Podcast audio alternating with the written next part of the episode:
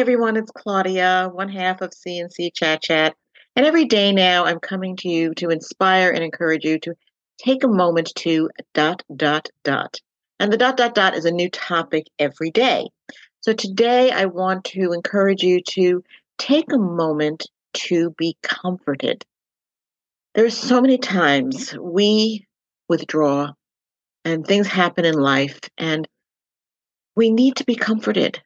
Um, how many times when somebody says, Are you okay? We say, I'm fine, nothing's wrong. I've done it. I'm sure you've done it as well.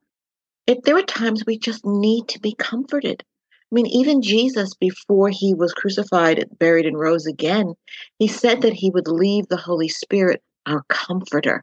So, yes, we do need to be comforted. So, with that, today's scripture verse is Psalm 119 50.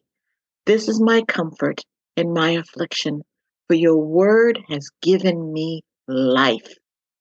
The word of God is so important to lift us up, to comfort us. There is so much truth in the word. I do it for myself. I'm not telling you to do anything I do not do for myself each and every day. I find comfort, I find peace, and I'm lifted up when I read the word of God. So today, I encourage you to read the word and take a moment to be comforted.